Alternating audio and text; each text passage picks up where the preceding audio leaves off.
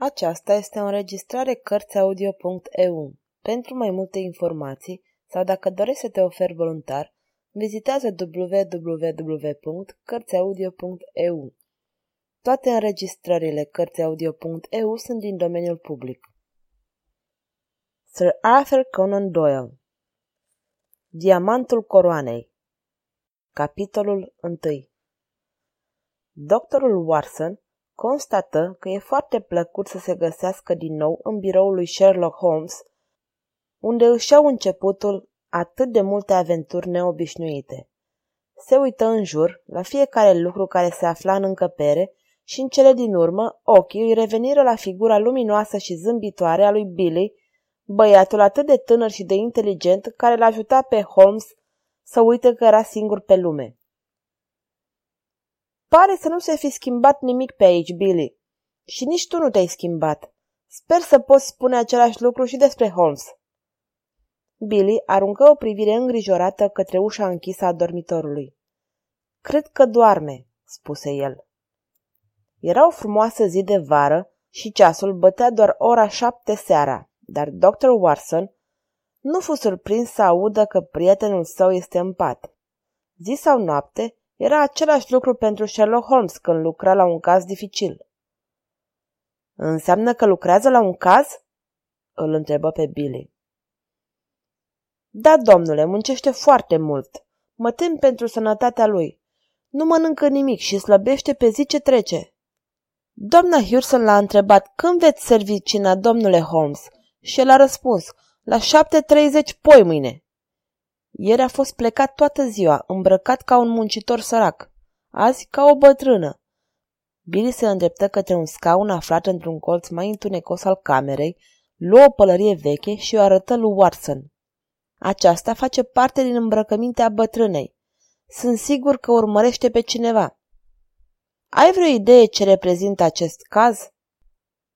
Vă voi spune, domnule, dar nu mai trebuie să afle altcineva, începu Billy să vorbească încet cu voce joasă.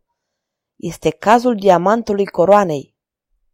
Care? Diamantul de o sută de mii de lire luat de la Muzeul Național? Da, domnule, se încearcă regăsirea lui. Primul ministru însuși a venit să vorbească personal cu domnul Holmes. Domnul Holmes a fost foarte amabil cu el. I-a promis că va face tot ce-i stă în putință. Ei bine, să sperăm că va reuși. Dar, Billy, spune-mi, de ce ați pus o draperie pe fereastră? Billy se îndreptă spre fereastră și trase draperia într-o parte. Dr. Watson a fost foarte surprins să vadă că între draperie și fereastră, într-un fotoliu mare, se află o marionetă având figura lui Sherlock Holmes și care era îmbrăcată cu hainele lui. Asta poate fi văzută din stradă și din casa de peste drum, a spus Billy. Se apropie de fereastră. Uitați-vă, acum este cineva la fereastra acelei case. Watson făcu un pas înainte, dar chiar în acel moment ușa dormitorului se deschise și Holmes intră în încăpere. Fără să spună un cuvânt, veni repede spre fereastră, îl împinse pe Billy deoparte și trase draperia la loc. Billy, ești nebun?" strigă el la băiatul care rămase speriat. Ți-am spus să nu atingi draperia asta. Viața ta este în pericol ori de câte ori te apropii de fereastră. Se întoarse apoi către Warson. Warson, bătrâne, ce bine îmi pare să te văd din nou aici. Își strânseră mâinile. Șezi, omule, nu te-am văzut de o sută de ani. Despre ce pericol e vorba? întrebă Warson pe când se așeză. Viața mea este în pericol, răspunse Holmes. Cineva vrea să mă omoare. Desigur glumești. Ți se pare o glumă? Cred că am suficient umor ca să mă gândesc la o glumă mai bună decât asta. Nu, nu, nu glumesc și dacă se întâmplă, vreau ca tu să te duci la poliție și să le spui numele și adresa criminalului. El își spune Contele Negreto Silvius. Notează Contele Silvius, 136, Moorside Gardens. Pe chipul cinstit al lui Warson se putea citi îngrijorarea în timp ce își privea prietenul. Dacă știi numele și adresa făptașului, întrebă el, de ce nu te duci la poliție să le spui să-l aresteze? Pot, Watson, Și el știe asta și este teamă de mine. Atunci, de ce nu o faci? Pentru că nu știu unde este diamantul. Oh, mi-a spus Billy, diamantul coroanei. Da, marele diamant galben al coroanei. Într-adevăr, știu care sunt făptașii, pot să-i prind când vreau, dar asta nu mă ajută să obțin diamantul. Și unul dintre aceștia este contele Silvius? Da, și el este rechinul. Celălalt este Sam Merton, boxerul. Acesta este doar un pește, nu un rechin. Este un fel de servitor al contelui. Unde este acest conte Silvius acum? Locuiește în casa aceea de peste drum. Acum se așează la fereastră și se uită la marioneta din fereastra mea. Crede că se uită la mine și sunt sigur că se gândește să mă omoare. Da, Billy, ce este? Îl întrebă Sherlock pe băiatul care apăruse în ușă. Un domn vrea să vă vadă, domnule. Spune că se numește Silvius, contele Silvius. Omul nostru, spuse Holmes, văd că nu este un laș. Are destul curaj să vină aici, deși știe că sunt dușmanul lui. Ce să fac, Watson? Cheamă poliția.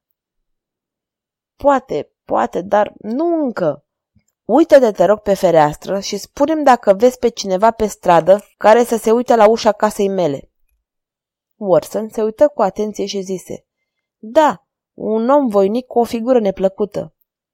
Ăsta e Sam Merton, buldogul contelui. Billy, îl introduci pe conte în această încăpere când voi suna clopoțelul. Eu nu voi fi în cameră, dar asta nu schimbă situația. Când s-a închis ușa, Watson s-a întors către Holmes. Însă asta este pur și simplu imposibil. Omul este periculos. De unde știi că el n-a venit aici să te ucidă? Poate că da. Voi sta aici cu tine. Dragul meu, vei fi pur și simplu în apropiere. Dar nu pot să te las singur cu el. Ba poți, Watson, și o vei face, pentru că sunt sigur că mă vei ajuta să joc până la capăt. Omul ăsta a venit fiindcă a vrut, dar va sta aici fiindcă vreau eu. Holmes și-a scos carnețelul și a scris câteva cuvinte. Du asta la poliție, la capitanul Persons și întoarce-te cu câțiva oameni. Va urma arestarea contelui. O voi face cu plăcere. Înainte de a te întoarce, sper să aflu unde este diamantul. El a atins clopoțelul. Cred că ne vom duce în dormitor. Vreau să-mi văd rechinul, dar vreau ca el să nu mă vadă încă. Există o ușă din dormitor care dă spre stradă, așa că te poți duce la poliție pe acolo.